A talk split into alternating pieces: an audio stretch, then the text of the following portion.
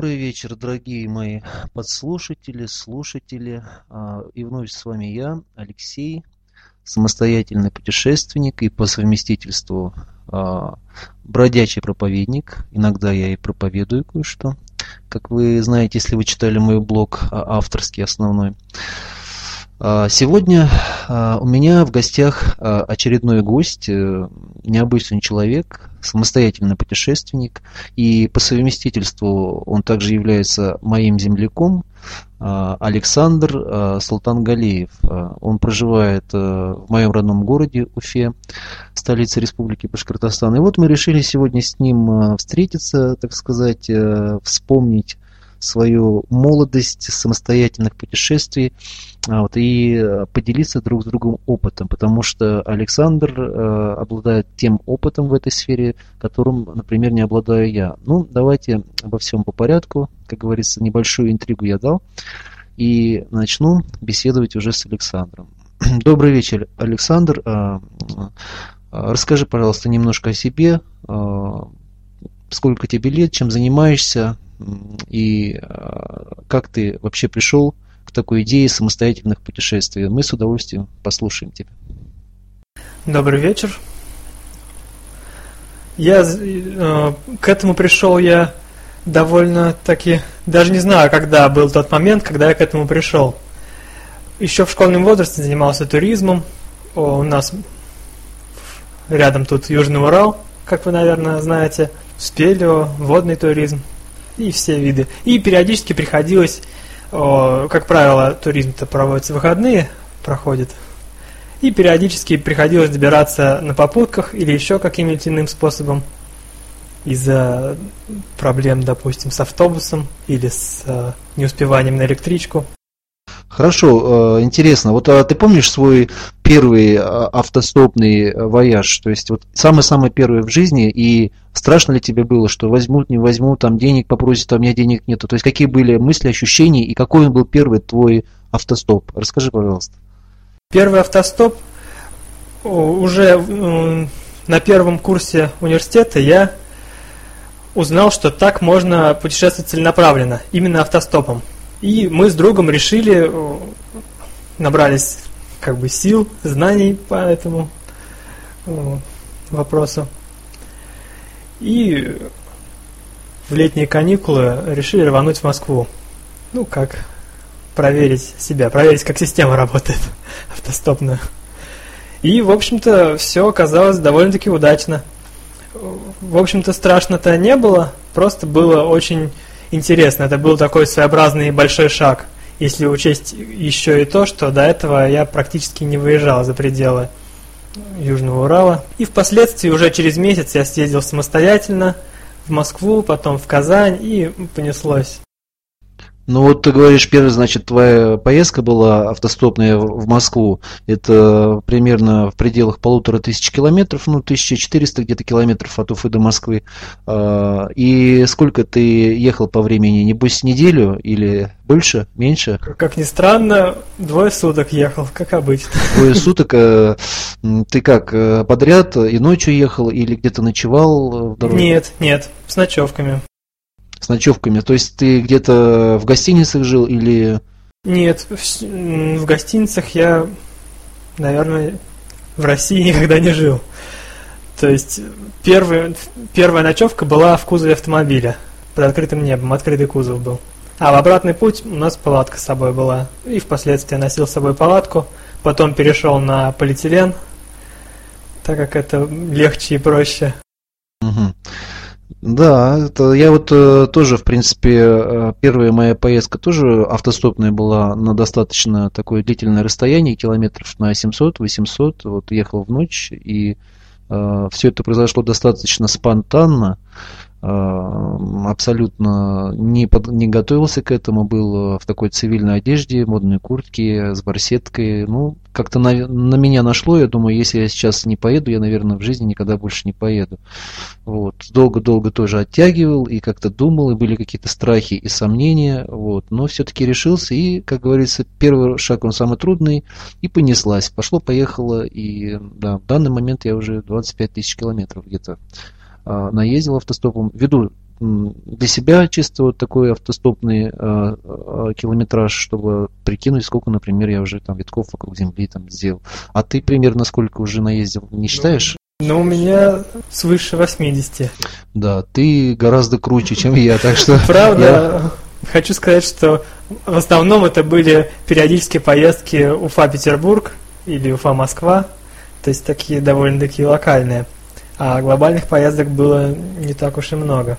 Хорошо. А, ну вот э, я знаю, вот поделюсь со слушателями, что ты э, передвигался не только э, с помощью автомобиля, да, так называемый классический автостоп, но ты, у тебя был такой опыт самостоятельных путешествий посредством железно, через железные дорожные ну, через железную дорогу, то есть э, на попутном транспорте вот железнодорожном, которого не было у меня. И вот мне интересно э, услышать по этому поводу, что ты расскажешь. То есть э, тоже как, каким образом ты первый раз вот так поехал и какие трудности встретились, там злые тетки-проводницы тебя не выкидывали на ходу с поезда или еще какие-то там были у тебя проблемы. Как это все происходило? Вот э, расскажи, пожалуйста, про железнодорожный такой стоп.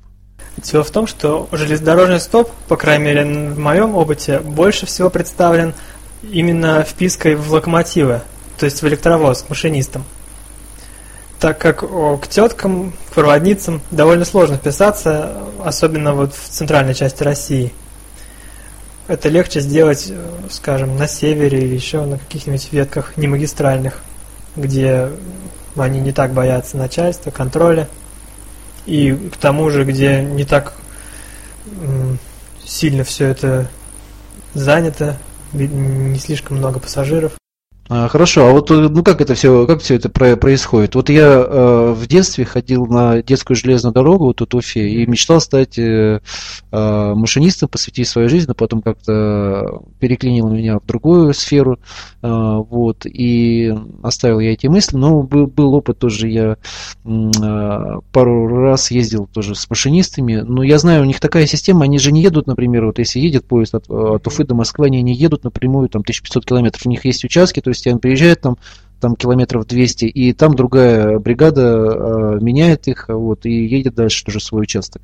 Э, то есть как, как ты вот э, просто подходил, опиши просто э, процедуру, как ты это все делаешь. То есть я и для себя мне это интересно, ну и слушателям тоже, я думаю, будет интересно послушать, вот э, как, как ты вписываешься именно в кабины поездов и как это все происходит. Расскажи. Вот, кстати, вот эти участки, где меняются бригады, их необходимо учитывать, потому что они действительно нужно заранее знать или предполагать, где находится этот участок, чтобы не оказаться не пойми где. То есть ты за заранее, то есть тоже по наитию ты не точно информации не обладал, да? Где эти участки начинаются, заканчиваются, у тебя не было такой информации?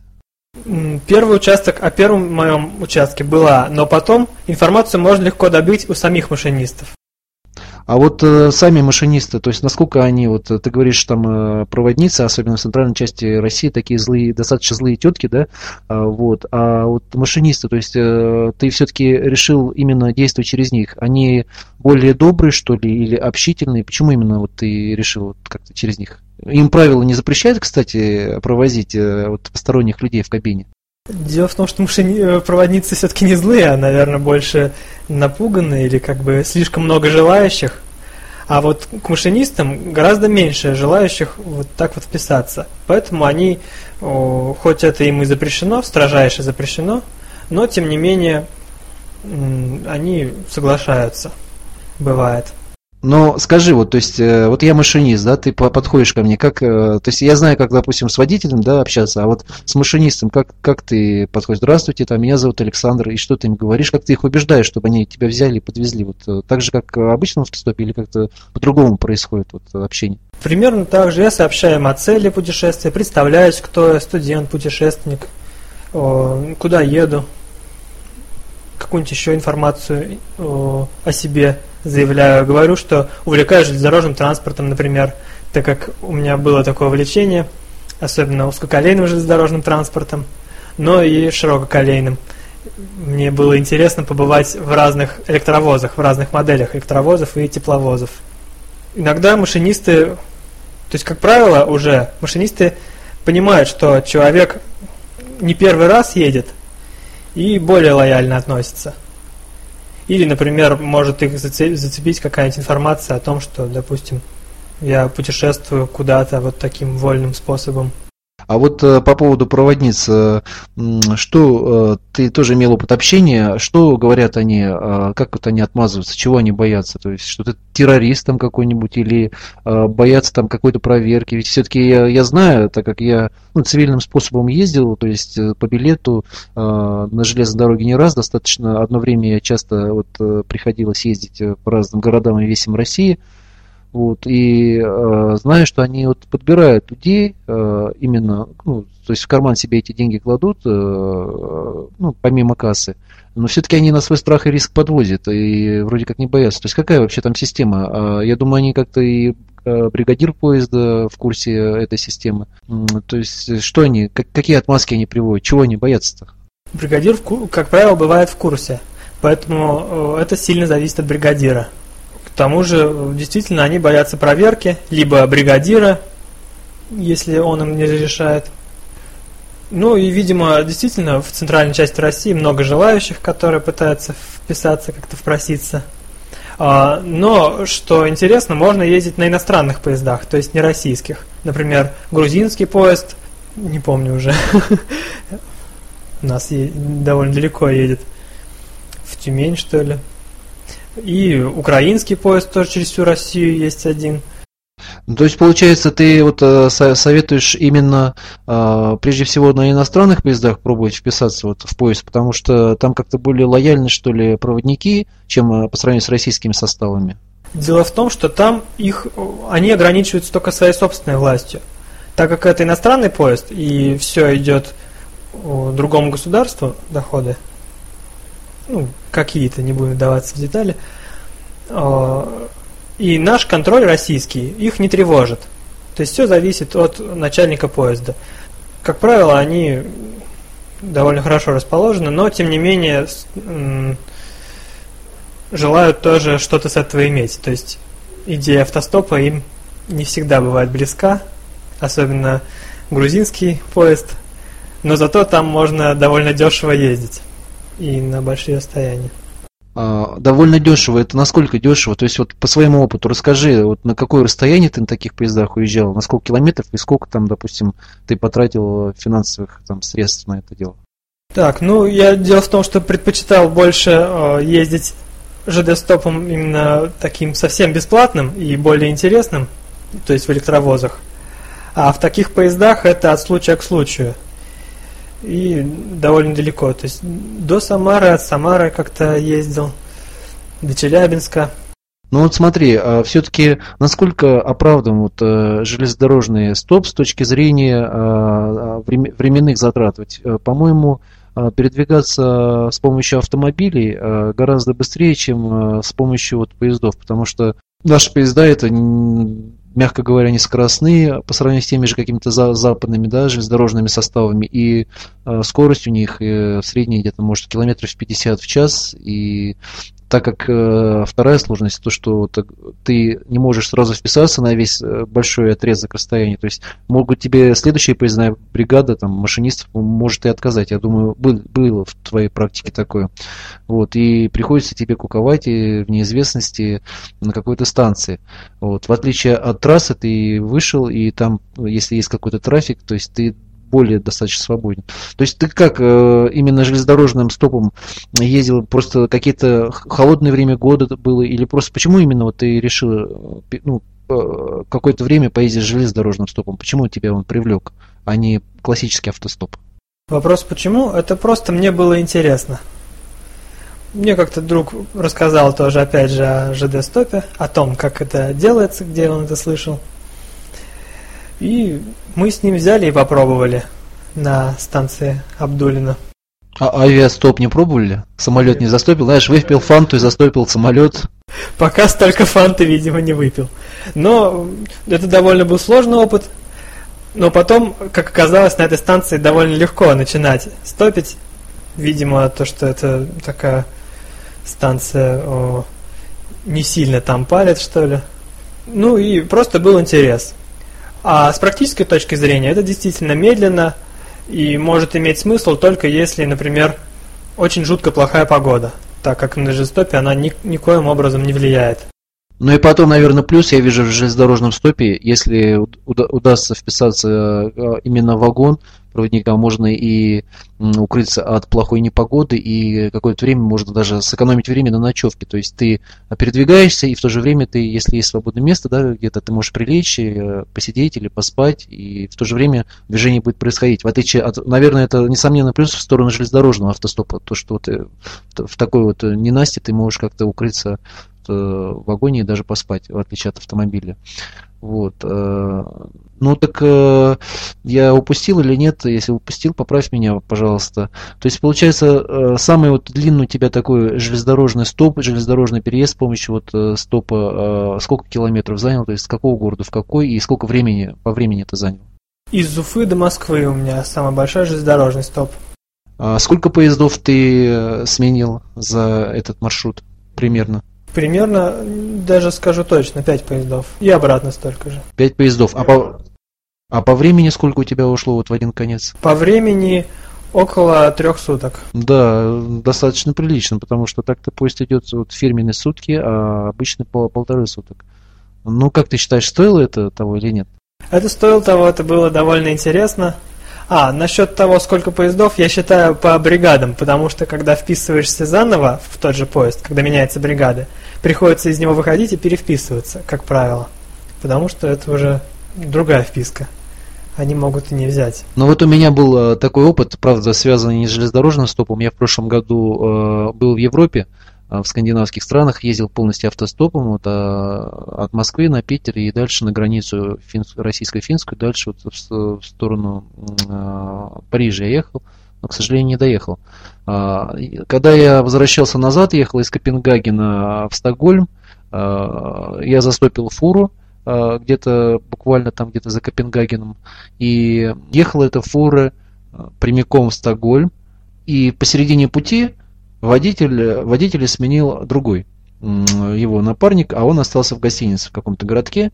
Ну, я с ним договорился, чтобы он э, представил меня, ну, что я автостопщик, и чтобы мне не выходить и не стопить назад, чтобы уже удобно сразу бы такой большой отрезок проехал на одной машине. Вот, то есть он как бы меня передал, да, а, то есть он мне уже как бы дал рекомендации, что парень адекватный, так говорится, с ножом в горло ему, к нему не лез, вот, э, не домогался там ничего.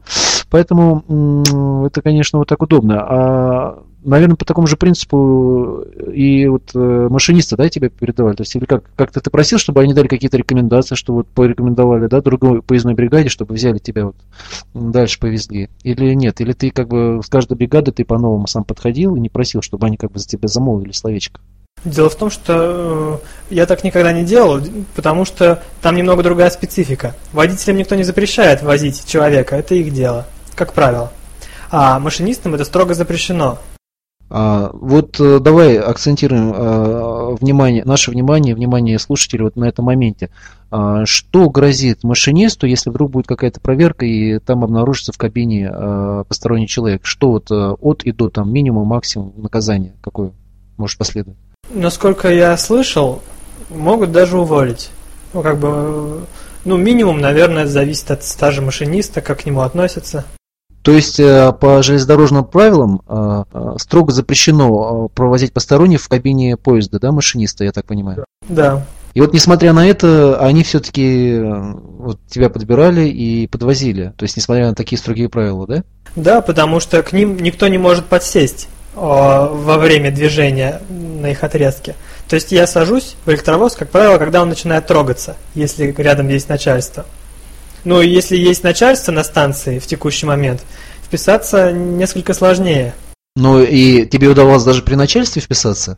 Конечно, потому что о, начальство не может охватить целый железнодорожный парк, о, кучу поездов, кто там куда заходит, выходит. Угу. Ну расскажи вообще, вот э, какие вот э, какие они люди, машинисты, такие же, как мы, чем они вообще отличаются, например, от э, водителя, да, то есть мне интересно с точки зрения а, автостопщика, э, как, какая-то есть своя классификация, или как-то они более добрее, или более там процент отказов больше, чем, например, у водителя. Есть что-то такое, вот особенности вот у этих людей, у машинистов?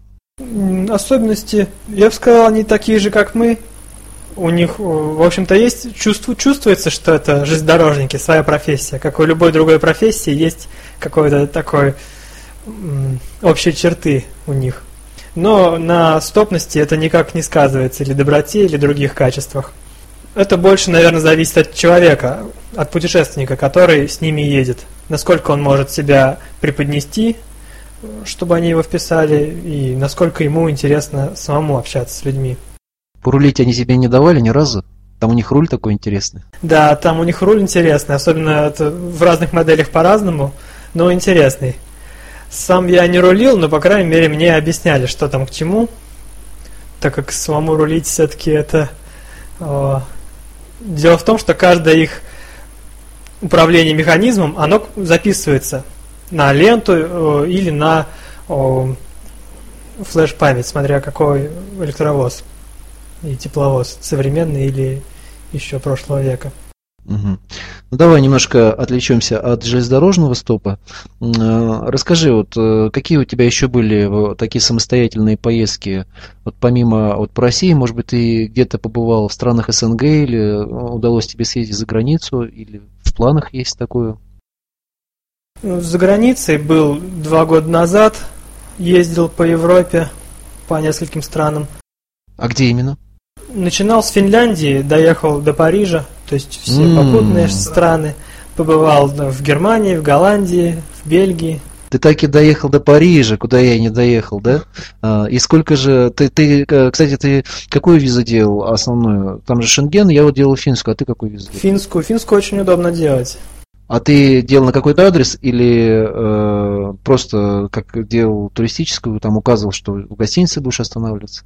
Туристическую делал. В Питере это э, с этим легко, потому что они рядом, и друг другу россияне и финны друг другу постоянно ездят.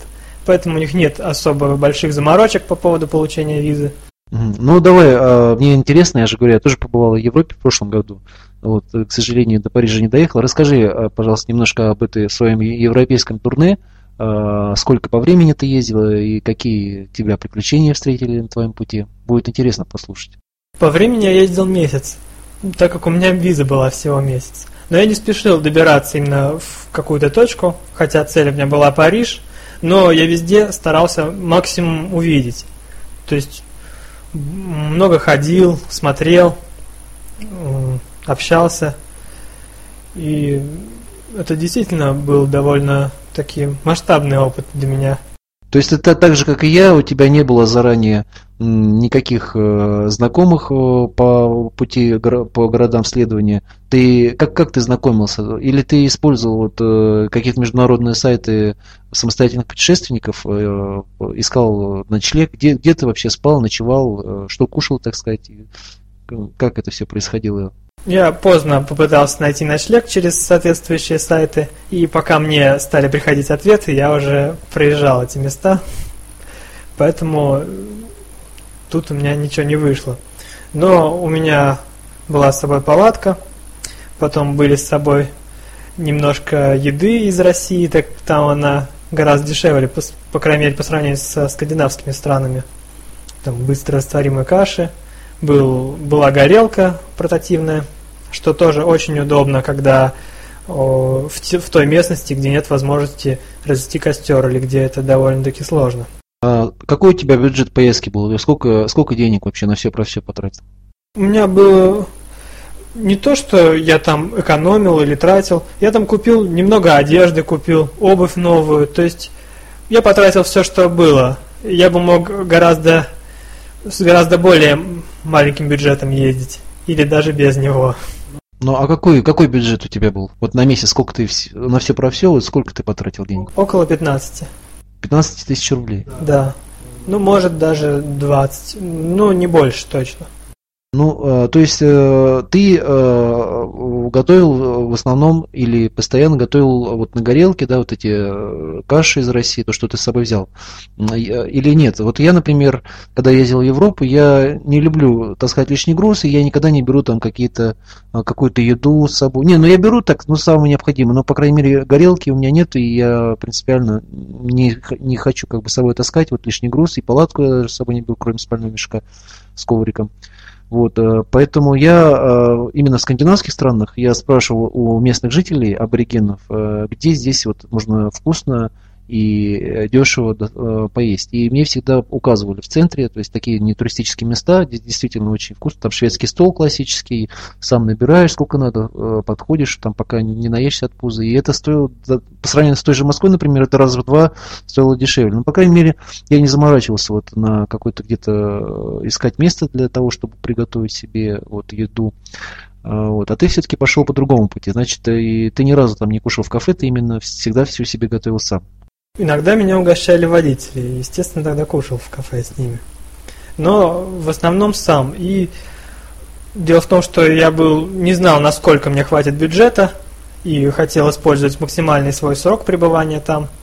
Ну а когда добрался до Германии, когда оказался там, я очень был удивлен о, довольно дешевыми фруктами, овощами, и как раз у меня кончились все мои запасы, и перешел уже на такое фруктопоедания.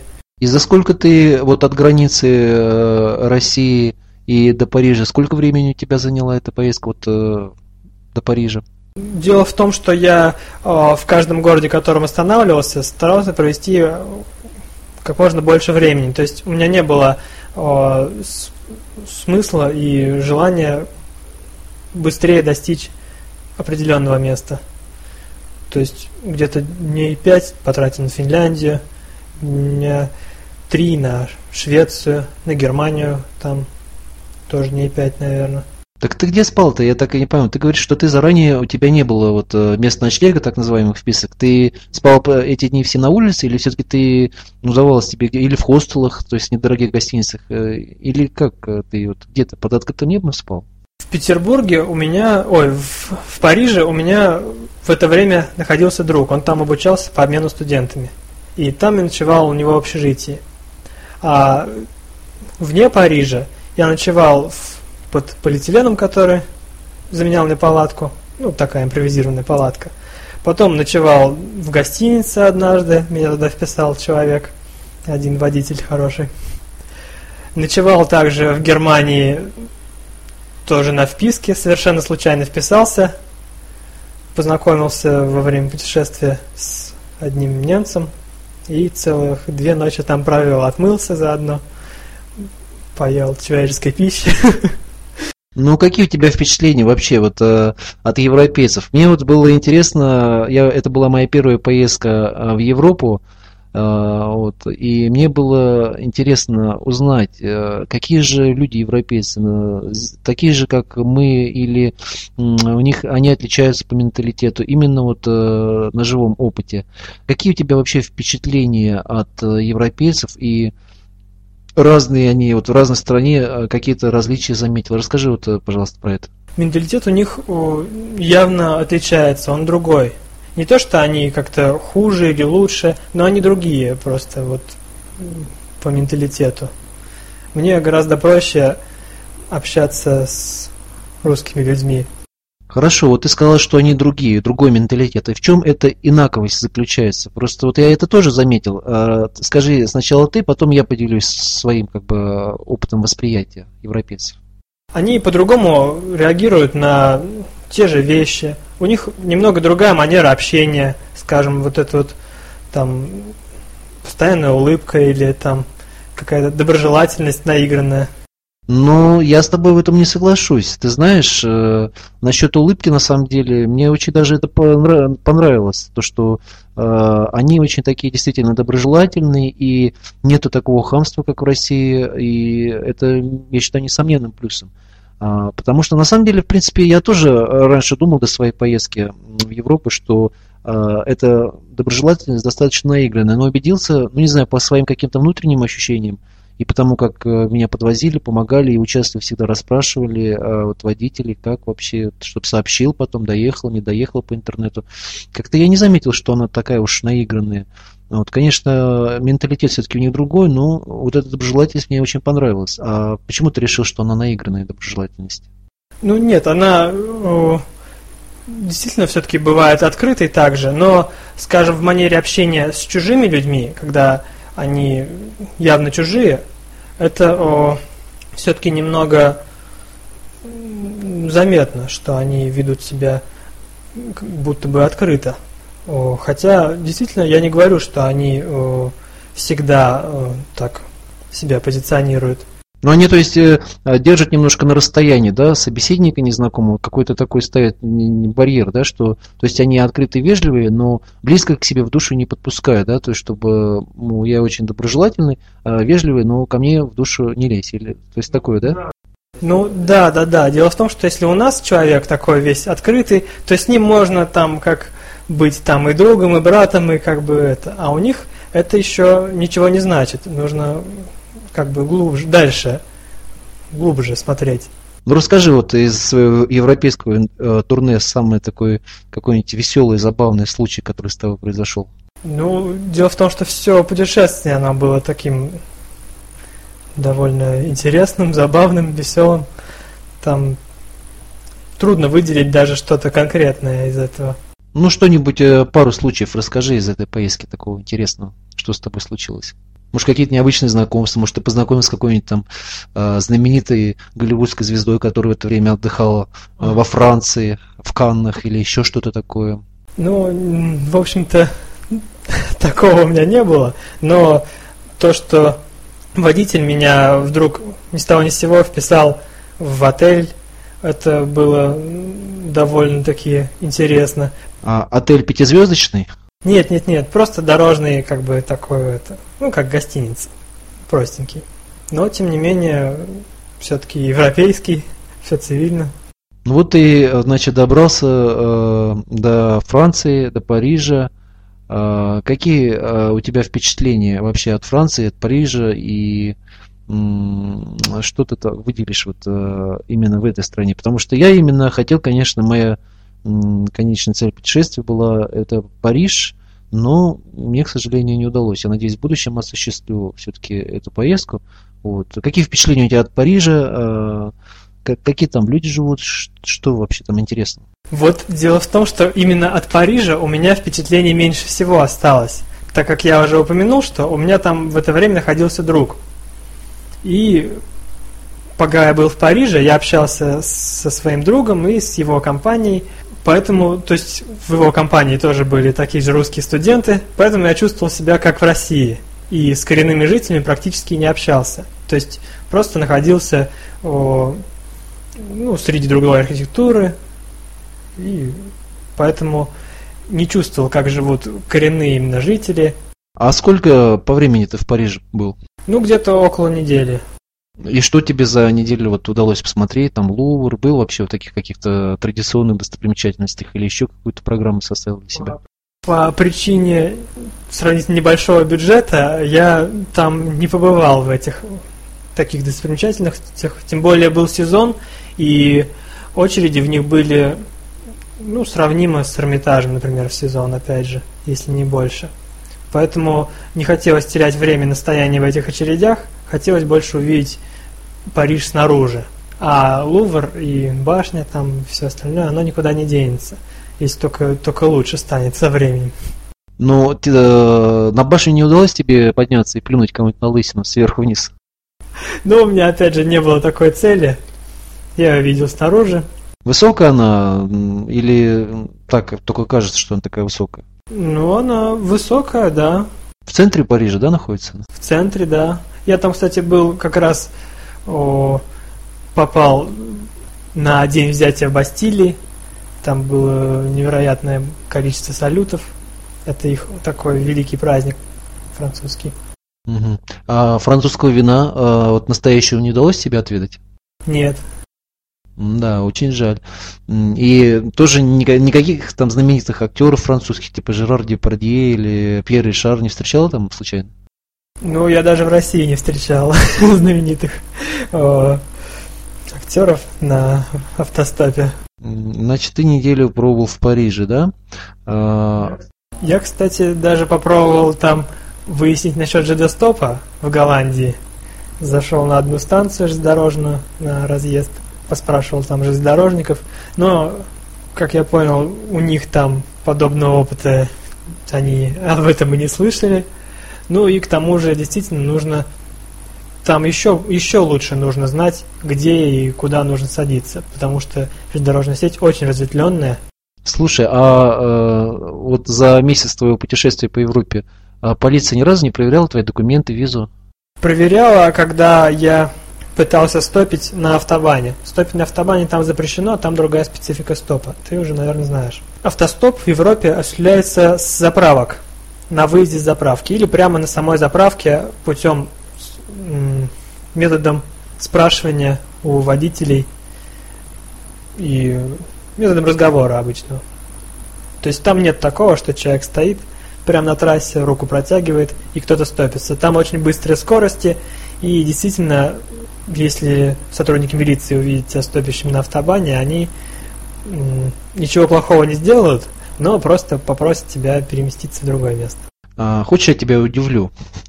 Дело в том, что за все вот э, мое пребывание в Европе, я был 16 дней, я стопил только на автобанах, потому что я попробовал стопить. Я в курсе, да, то, что мне объяснили, что на автобанах нельзя стопить, но мне не получалось, к сожалению, стопить на заправку. Как-то, не знаю, если я на автобан выходил, я буквально очень быстро уезжал, несмотря там скорости большие, ну люди как-то живо реагировали, то там э, по встречке там на клаксон жали, типа, о, там, привет, там, все, то есть так участвовали, и как-то я недолго не стоял, а вот быстро забирали то на заправках как-то меня это дело не шло, не знаю. Я как-то не люблю, на самом деле, может быть, еще какой-то мой внутренний барьер на это влиял. Я не люблю вот э, так как бы навязываться э, в, ну, водителям, то, что происходит, в принципе, ну, для меня на заправке, да, э, упрашивать его. А ты руку поднял, то есть кто желает, он уже понимает, что я стоплю, а тот остановится, то есть по доброму желанию. Вот поэтому у меня не получалось, и я на автобанах стопил. И, кстати, я ни разу не видел там э, полицейскую машину вот э, постоянно стопил на автобанах, ни, ни разу не видел. То есть я так понимаю, что как, как произошло вот проверка документов, при каких обстоятельствах? Это было... А, вот я расскажу, как я до этого дошел. Мне тоже как-то казалось это чем-то ненормальным, внутренне казалось, стопить на заправке, когда можно вот ловить целый поток машин. И Скандинавия проехал стопя на автобане. Ничего со мной не было. Ну и действительно, я тоже не люблю навязываться. Поэтому, когда впоследствии я стопил уже на заправках, я стоял просто на выезде. А переучили меня, так сказать, э, в Германии. В Германии рядом с городами, когда я стопил на выезде из городов, там появлялась все-таки машина полицейская. И они просили меня дойти до въезда, например, на эту дорогу или до заправки, или даже подвозили чтобы я стопил с, с правильной позиции, с их, с их точки зрения. И впоследствии я понял, что это даже лучше. Гораздо легче уезжать. К тому же человек на заправке, он может с тобой пообщаться, если сам того захочет, а не тормозить с большой скоростью и потом выяснять, кто ты такой. Ты английский хорошо знаешь? Для общения мне хватало английского, я не чувствовал в этом каких-то барьеров языковых ну, если ты, конечно, собеседник не знал английский, но это тоже было довольно интересно, общаться жестами или общаться на, скажем, русско-французском. И французский знаешь? Нет, французский не знаю. Вот с французами общался по-русски, а они со мной по-французски. И довольно интересно было так друг друга понимать, потому что в итоге все равно разговор происходит, общение есть. Даже так можно общаться. Еще я знаю турецкий тоже на базовом уровне, и это мне сильно помогало, поскольку там турки распространены, так же как у нас жители Средней Азии, также у них турки и курды тоже. Турки э, там очень часто встречаются во всяких таких чебуречных, как фастфудных таких киосках, к ним можно зайти и что-нибудь спросить, узнать или просто пообщаться. Ну и на дорогах тоже встречаются турки, которые, которые кстати, бывают сильно удивлены, встретив человека совершенно не турецкой внешности и знающего язык, да еще из России. Да, меня, кстати, один курт на иномарке вот э, в Швеции подвозил. Он родился уже в Швеции, а родители его из Турции эмигрировали. Да, вот он именно курт. Да, ну то время у нас, э, а, к сожалению, подходит вот к концу. А, хотел бы я у тебя поблагодарить, во-первых, за твой очень интересный содержательный рассказ и а, за то, что ты поделился опытом своих самостоятельных путешествий. В частности, особенно мне было интересно услышать про железнодорожный стоп. Я думаю, все-таки ради эксперимента попробую это дело обязательно, потому что мне очень интересно все новое. Я по натуре сам экспериментатор. Вот. А, ну, напоследок, по традиции, я бы хотел, чтобы ты вот э, пожелал э, слушателям вот моего проекта э, onetraveler.ru самостоятельный путешественник, которые сочувствуют самостоятельным путешественникам, но сами еще ни разу не пробовали вот съездить автостопом или просто как бэкпекеры, да, самостоятельно без путевки. Что-то их останавливает, что-то, чего-то они боятся. Разве их страхи, сомнения, дай им напутственное слово, воодушеви что ли их, или скажи им что-нибудь такое, чтобы они вот бросили все и решились и поехали, как мы с тобой когда-то первый раз в своей жизни тоже вот так поступили и поехали вот в такое самостоятельное путешествие. Тут дело в том, что действительно единственное, что нужно преодолеть, это свои стереотипы о том, что бесплатно сейчас ничего не бывает, что кому это надо брать на дороге попутчика бесплатного халявщика, что это как-то некультурно, неудобно, мол, на халяву ездить. Халява тут ни при чем. Это очень интересный способ путешествия, это способ познания мира. Это целая философия даже. И это очень сильно влияет на мировоззрение и повышает как бы ориентацию в мире, знания. Действительно, это сильный опыт. Очень, мне ну, очень много что дал автостоп в жизни, что мне сейчас пригождается в совершенно разных сферах. Поэтому советую хотя бы просто попробовать. Понятно, что первый раз будет сложно, непонятно, и может быть даже как-то будет казаться это дико, но это нужно осознать, что это возможно. То есть посредством автостопа ты получил какое-то и личностное развитие, да, я так понимаю, психологическое какое-то я считаю, что не то, что какое-то личностное, я считаю, что даже большинство, вот автостоп сделал большой вклад в мое развитие. Когда-то я ездил довольно часто, опять же, может, не всегда далеко, но периодически выбирался, забивая на учебу, на все остальное. Ну, не в ущерб учебе, я все-таки доучился в итоге. Ну хорошо, спасибо за такие пожелания. Еще я хочу добавить о ЖД-стопе заключительное слово сказать. Там тоже первый раз будет сложно, потому что человека ни разу не ездившего, наверное, не все захотят взять, но тем не менее задаться такой целью можно. Если ездить по центральной части России, по магистральным дорогам точнее, там, где движение очень развито, то действительно там имеет смысл вписываться в электровозы.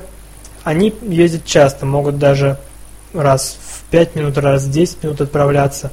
То есть не впишет один, другой, третий, десятый, так пишет одиннадцатый, двенадцатый. И к ним в этом плане проще вписываться, чем к проводницам. А, а в дальних закоулках, там на севере, например, я тоже стопил как-то в Сургуте, там, в разных других местах, о, на Байкале тоже, хотя там все-таки магистральная ветка была. Там можно стопить, и даже, наверное, лучше стопить все-таки в пассажирских поездах, потому что грузовое движение, оно довольно слабое.